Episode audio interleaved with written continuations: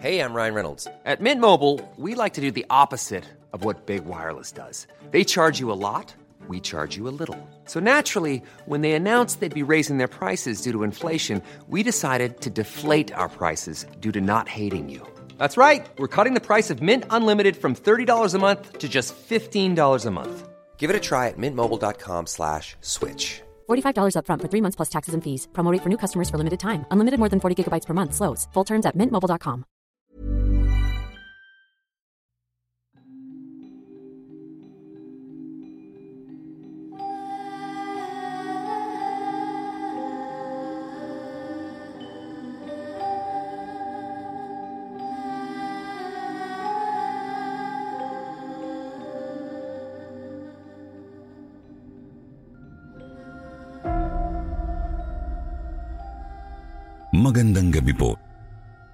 Ako nga pala si Aki.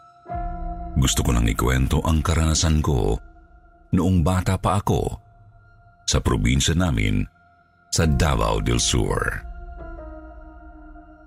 Ang bahay namin sa probinsya ay mapuno ang paligid at malapit sa bangin.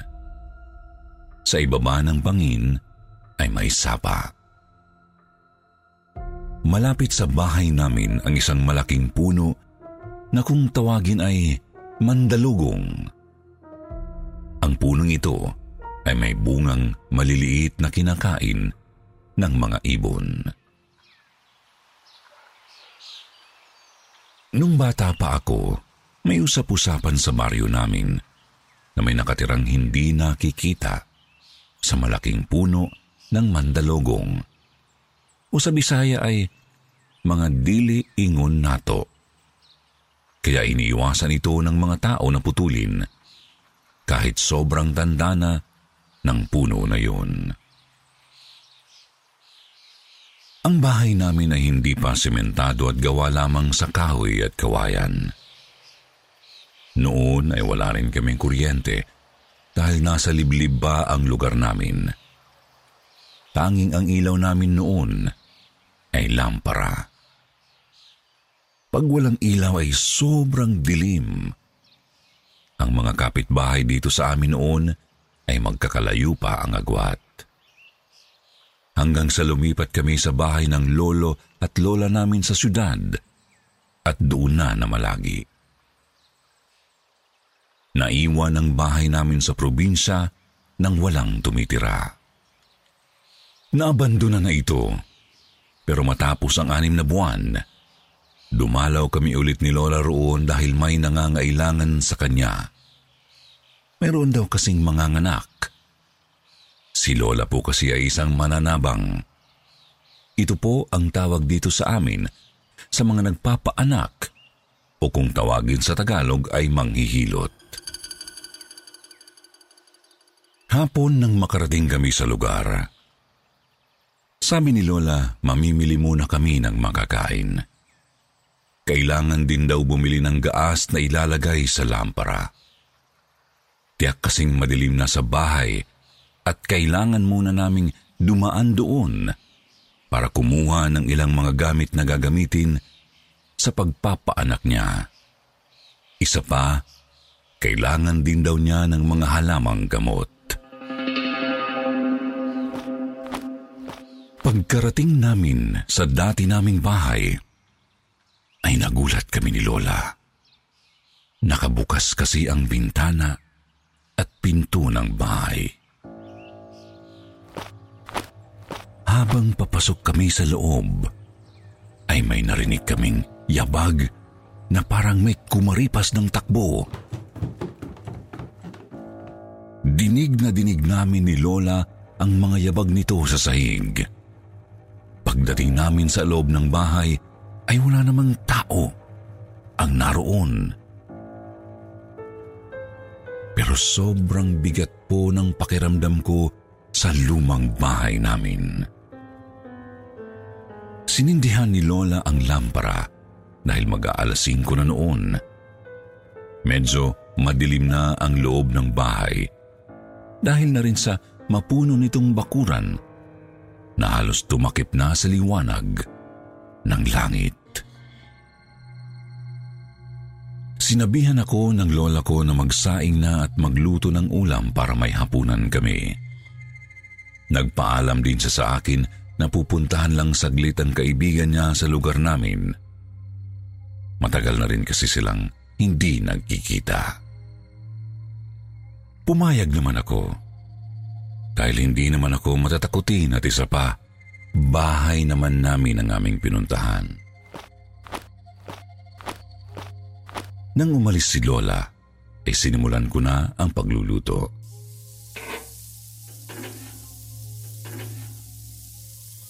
Napakatahimik po ng lugar namin.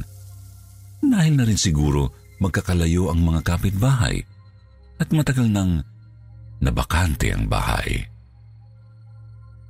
Abala ako sa pagluluto nang may narinig akong katok sa pinto. Hindi ko yon pinansin. Sa isip ko kasi ay baka kung anong ingay lang yun mula sa labas. Alam kong wala rin namang bibisita sa amin dahil wala namang nakakaalam na umuwi kami. Pero ilang minuto lang ang lumipas ay may kumatok ulit. Iniwan ko saglit ang ginagawa at nagtungo sa pinto. Pagbukas ko rito, nagtaka ako kasi wala namang tao sa labas. Lumabas pa ako ng ilang hakbang para hanapin kung may kumatok nga ba. Baka kasi meron at pinagtataguan lang ako nito. Di ko sadyang napatitig sa malaking puno ng mandalugong na malapit sa bahay. Medyo nakaramdam ako ng kakaiba habang tinitingnan ito. Parang may nakatingin din sa akin mula sa punong iyon. Kinilabutan ako. Nagtayuan ang mga balahibo ko sa katawan. Mabilis kong isinara ang pintuan. Pagkatapos ay inilak ko pa ito. Tako baka may mang trip sa akin at pasugin ako sa loob ng bahay. Bumalik ako sa pagluluto. Medyo nakakapanibago. Nakakabingi na ang katahimikan ng paligid. Ang naririnig ko na lang ay ang mga panggabing insekto na humuhuni sa labas. Medyo kinakabahan ako noon, kaya pinakikiramdaman ko ang paligid. Nang may kumatok na naman sa pinto. Sa umpisa ay mahina lang ang katok at mabagal. Pero palakas ito ng palakas na parang gusto talagang buksan ang pinto. Binalot na ako ng takot Naisip kong ang tagal namang bumalik ni Lola. Kailangan ko protektahan ang sarili ko. Kaya marahan kong kinuha ang dala naming sundang. Binuksan ko ang bintana para sumilip. May nakatayong anino sa pintuan at kinakatok na nito ang pinto namin. Napahawak ako ng mahigpit sa sundang sa sobrang kaba. Pero kailangan kong paalisin yung gustong pumasok sa bahay namin. Kaya lumusot ako sa kabilang bintana at dahan-dahang inikutan ang bahay hanggang sa marating ko ang pinto ng bahay. Handa na sana akong ambahin yung nagtatangkang pumasok pero nawala yung taong kumakatok. Kanina lang. Iginala ko pa ang paningin ko sa paligid dahil siguradong hindi pa siya nakakalayo. Pero wala talaga akong nakitang tao. Bumalik na lang po ako ulit sa loob ng bahay. Umakyat ulit ako sa bintana dahil hindi naman ako makakadaan sa pintuan dahil nakalak ito sa loob. Muli kong ipinagpatuloy ang pagluluto. Maya-maya ay may narinig naman akong kabayo na umiikot sa bakuran namin. Iniisip ko na may tao na talaga. Uso po kasi ang kabayo sa lugar namin dahil wala pa pong sasakyan sa amin para gawing transportasyon. Binuksan ko ang pinto dahil inakala kong baka si Lola na ito at inihatid ng kaibigan niya. Pero nang salubungin ko sila, ay wala namang tao akong nakita sa labas. Wala ring kabayo na dumating. Doon na po ako binalot ng takot. Kaya ang ginawa ko po ay kinuha ko ang himnal na ginagamit namin sa simbahan Palagi ko itong dala dahil hilig kong kantahin ang mga kanta roon. Kumakanta po ako ng Christian song para mawala ang takot ko. Nasa tabi ako ng bintana dahil nagbabantay ako sa labas. Inisip ko na kung may darating, ay makikita ko kaagad. Inisip ko rin na kung may magpakita sa akin na kakaiba ay makakatalon ako kaagad at makakatakbo palayo. Sa takot ko ay kung ano-ano na ang naisip kong balag gawin sa oras na ako ay puntahan ng kung sino. Dahil din sa kakabantay ko sa paligid, hindi ko na natapos ang aking nilulutong ulam. Kumanta na lang ako ng kumanta para maibsan ang takot ko. Nilakasan ko pa talaga para lumayo ang kung sino man na gumagambala sa akin. Maya-maya ay nakita ko na sa di kalayuan ang lola ko.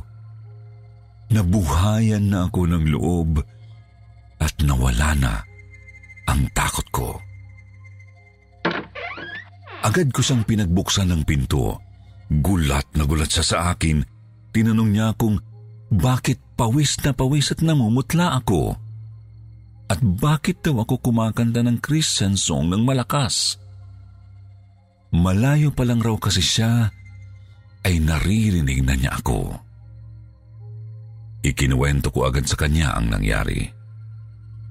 Nainis naman ako dahil pinagtawanan niya lang ako at sinabi niya sa akin na mukhang namimiss daw ako nang hindi nakikita kaya ako ay pinaglaruan.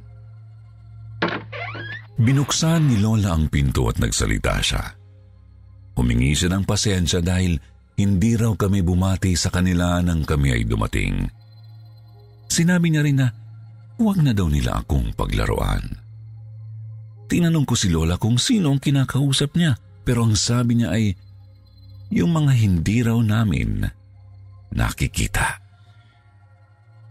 Dahil daw matagal kaming hindi nakadalaw, ay nagpaalam ang lola na doon muna kami magpapagabi.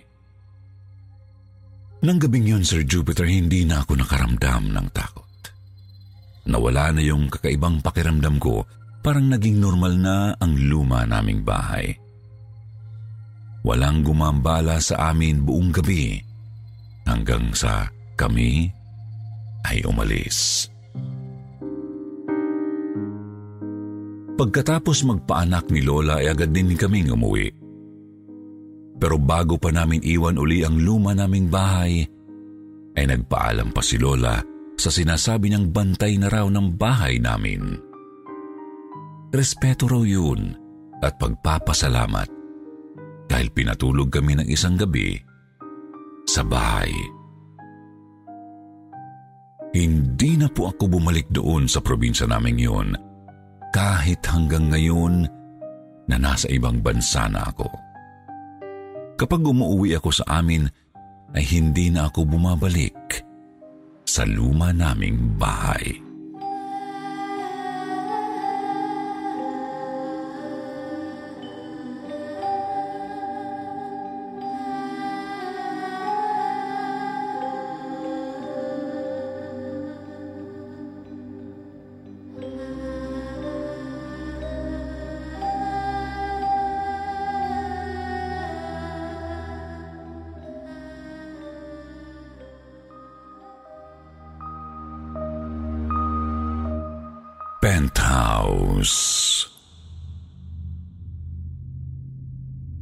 Isa rin ako sa masugid na taga-subaybay tuwing may libreng oras. Madalas akong makinig. Lalo na kapag tapos na ang gawain ko bilang isang ina. Pinaka-favorite kong makinig dito tuwing madaling araw. Mas ramdam kasi ang kilabot kapag ganoong oras. Na-inspire ako na mag-share ng story dito dahil sa aking napakikinggang mga storya mula sa YouTube channel na ito. Honestly speaking, nabigyan niyo po ako ng lakas ng loob para sumulat at mapakinggan ninyo ang aking istorya. Head over to Hulu this March, where our new shows and movies will keep you streaming all month long. Catch the award winning movie Poor Things, starring Emma Stone, Mark Ruffalo, and Willem Dafoe. Check out the new documentary, Freaknik The Wildest Party Never Told, about the iconic Atlanta Street Party. And don't miss FX's Shogun, a reimagining of the epic tale, starring Anna Sawai. So, what are you waiting for? Go stream something new on Hulu. Millions of people have lost weight with personalized plans from Noom, like Evan, who can't stand salads and still lost 50 pounds. Salads, generally, for most people, are the easy button, right? For me, that wasn't an option. I never really was a salad guy. That's just not who I am. But Noom worked for me. Get your personalized plan today at Noom.com. Real Noom user compensated to provide their story. In four weeks, the typical Noom user can expect to lose one to two pounds per week. Individual results may vary. Hopefully ay magustuhan nyo ang aking ibabahagi. Pero bago ang lahat, gusto ko munang magpakilala. My name is Elvira. 36 years old mula sa Santa Mesa. Tawagin niyo na lang po ako sa pangalang LV. Ito kasi ang tawag ng mga nakakakilala sa akin. Mayroon akong maliit na building apartment na may limang palapag. Sa bawat floor ay may tiglimang studio type na bahay at sa pinaka-fifth floor kung saan ang roof deck at penthouse ay doon ako nakatira. I decided na makipaghiwalay sa aking kinakasama na itago na lang natin sa pangalang AJ. Dahil bukod sa pagiging happy-go-lucky, ay womanizer siya. Madalas din kaming magkasakitan. Kaya para sa kapakanan ng nag-iisa kong anak na si Steven, may seven years old son, ay ginawa ko ang tama kahit masakit sa kalooban. After ng hiwalayan namin noong 2019, ay bumalik kami ng aking anak sa bahay ng aking magulang sa Kalentong. Minsanan na lang akong magtungo sa building apartment.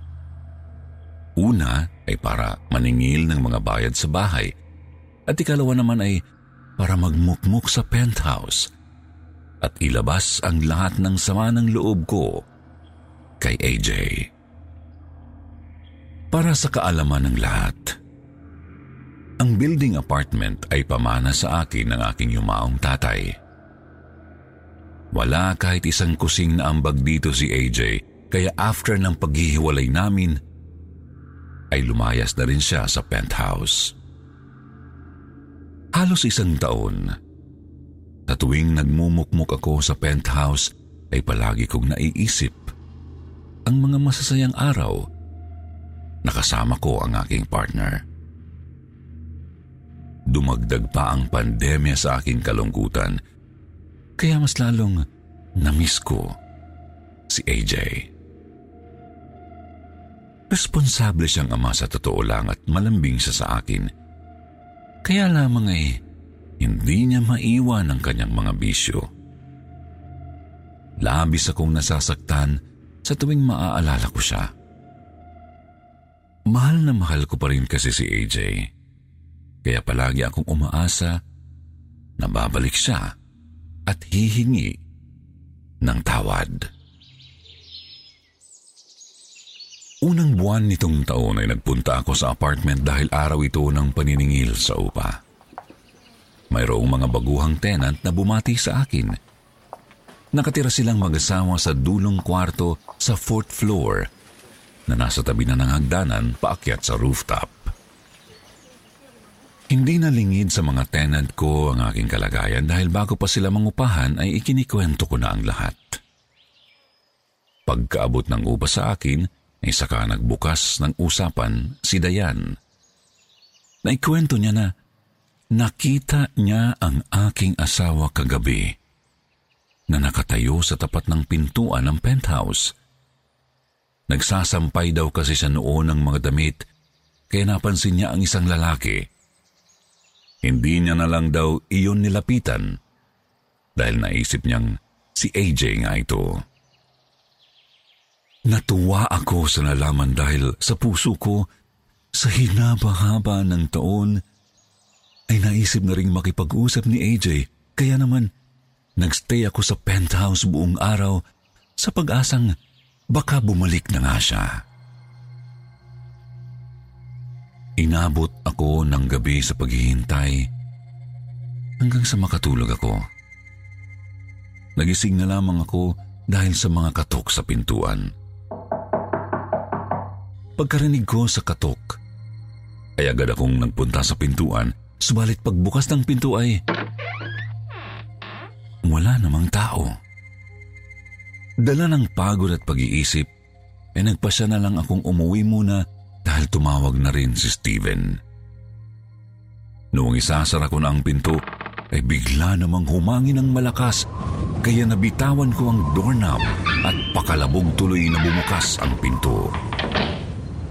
Nagkos ang hangin ng pagkabasag ng ilang gamit sa sala kaya napatili ako ng malakas. Eksakto naman na dumating ang ilang tenant mula sa fourth floor dahil sa lakas ng aking boses. Matapos kong ayusin ang mga nabasag na gamit at maipaliwanag sa kanila ang lahat, ay umuwi na ako ng bahay. Kinabukasan pagkatapos ng pangyayaring iyon, pagkagising ko ay nakabasa ako ng text galing kay Dayan. Lagpas alas 12 ng madaling araw pa siya nag-text, subalit tulog na ako, kaya umaga ko na nabasa. Habang kumukuha raw silang mag-asawa ng mga sinampay, ay nakita ulit ang lalaki na nakatayo sa tapat ng pintuan ng penthouse. Agad kong tinawagan si Dayan para ipadescribe ang itsura ng lalaki at base sa kanyang description, ay si AJ nga yun. Noong araw ding yun, ay nagpasya akong bumalik sa apartment pero iba ang dinahilan ko sa amin. Ayaw na kasi ng mga kapatid at magulang ko na makipag-ayos pa ako kay AJ. Naghintay ako sa penthouse hanggang mag-alas 12 dahil base kinadayan ay dalawang magkasunod na araw na ganoong oras nagpupunta si AJ. Pagsapit ng nasabing oras ay naghintay ako sa sala. Nakapatay ang lahat ng ilaw dahil ayaw kong malaman ni AJ na nandito ako sa loob at naghihintay. Kinakabahan din ako noong mga sandaling yun at napapaisip na kung sakaling magkita kami ulit ng harapan, ano kaya ang mangyayari? Umaasa talaga akong magkakabalikan kami kahit pasabihin ng iba na masyado akong martir ay wala akong pakialam. Maya-maya ay napansin ko na parang mayroong tao sa tapat ng pintuan dahil naaaninag kasi ang anino sa ilalim. Kumabog agad ang puso ko dahil sa pag-asang si AJ na nga yun. Kaya hindi na ako nagdalawang isip na buksan ang pinto. Napaluha ako nang makita siyang nakatayo sa aking harapan. Walang sabi-sabi ay agad ko siyang niyakap ng mahigpit. Sa sobrang pagkamis ko sa kanya ay naramdaman ko sa puso kong pinatawad ko na siya at hindi niya yun hinihingi. Mas lalo akong naiyak Nang gumanti siya ng iapos, damang-dama ko yun na tila nanunuot sa aking mga kalamnan at buto. Masayang masaya ako noong oras na yun hanggang sa bigla siyang bumulong sa akin. Akin ka lang. Ang mga salitang yun ay biglang nagpabago sa aking pakiramdam. Doon ko rin napansin ang tila malamig na katawan ni AJ. Gumapang ang lamig na yun sa katawan ko na nagbigay ng kakaibang kilapot. Ang kasiyahan ng puso ko ay biglang napalitan ng takot. Kumawala ako sa pagkakayakap, subalit mas hinigpitan niya ang pagyapos pagkatapos ay muli siyang bumulong sa pangalawang pagkakataon. Akin ka lang. Nang marinig ko na iba na ang boses niya, ay nagpumiglas na ako hanggang sa mapadapa ako sa sahig. Kaya kitang-kita ng aking mga mata ang itsura ng inakala kong si AJ. Marami siyang maliliit na sungay sa noo Mapula-pula ang balat. Mabalasik ang namumulang mga mata at matatalim ang tenga. Mga kuko at ngipin. Nagbago rin ang amoy ng paligid na parang isang malansa at nabubulok na karne. Nanlaki ang mga mata ko sa nasaksihan dahil saka ko napagtanto na hindi tao kundi isang pangkaraniwang nilalang ang inaakala kong si AJ. Tumindig siya sa aking harapan at ngumiti nang nakasisindak kaya naman napatili ako ng ubod lakas hanggang sa hindi ko na namalayan ang mga sumunod na nangyari. Nagising na lang ako sa amoy ng amonya na nakatapat sa aking ilong. Pag-ikot ng aking paningin, ay kaharap ko na si Dayan. Ang asawa niyang si Nico at saka ang dalawa pang medyo baguhang tenant na si Rico at Melvin na nakatira lang din sa fourth floor. Nang tanungin nila ako kung anong nangyari, eh hindi agad ako nakapagsalita. Hindi pa rin kasi nagsisink in sa utak ko ang nakakatakot na experience na yon. Nasuka pa nga ako sa harapan nila pagkatapos kaya nag-aya na akong umuwi. Matapos ang karanasan kong yun ay palagi na akong binabangungot. Magkakaibang senaryo pero iisang nilalang lang ang nakikita ko. Yung nagpakita sa akin sa penthouse. Dalawang buwan na parang ayaw ko nang matulog dahil sa ganoong pangyayari. Nagkasakit na rin ako at nawala ng ganang kumain at sa tuwing tatanungin ako ng mga kasama ko sa bahay, ay hindi ko naman masabi. Nitong April lang, ay umuwi ang ate kong si Elisa kasama ang isang tenant sa apartment na si Rico. Si ate muna kasi ang pinasingil ko dahil masama talaga ang pakiramdam ko.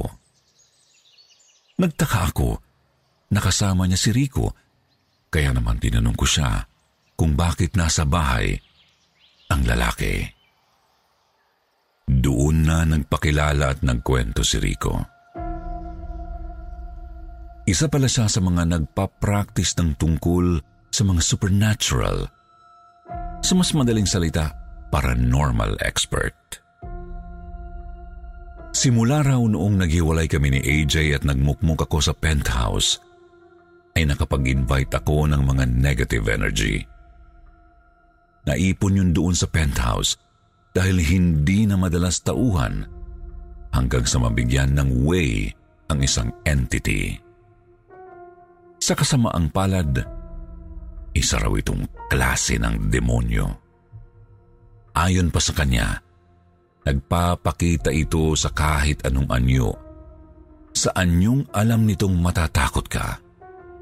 Sa kaso ko, sa anyong lalaking may matatalim na sungay sa noo pangil at kuko, mapula ang balat at mabagsik na mata ang ipinakita nito sa akin.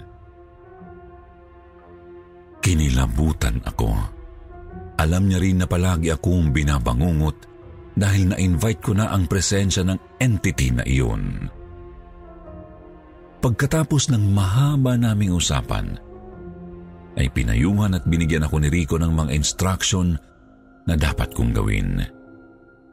Hindi ko lang ito maaaring isulat dito dahil na rin sa payo niya na huwag ipagsabi dahil the more daw na napag-uusapan, ay mas lalo silang nagiging aktibo lalo na't hindi ordinaryo ang na-invite kong entity. Sa katunayan nga, habang sinusulat ko ito, ay sinasabayan ko ng dasal upang iwasan ang invitation ng mga bad elements. Sa ngayon po ay maayos na ulit ang aking pakiramdam. Salamat sa tulong ni Rico at ng iba niyang kasamahan. Pinagdasal din nila ang buong building apartment namin at ngayon ay pinatauhan ko na muna sa kanila ang penthouse. Sa mga hindi naniniwala sa ganitong storya, ang payo ko na lang po sa inyo ay manalangin tayo palagi at huwag mawawalan ng faith sa Diyos. Maraming salamat ulit sa oportunidad na maibahagi ko ang istorya kong ito. Naway patuloy pang dumami ang inyong tagapakinig at pagpalain pa kayo ng Diyos.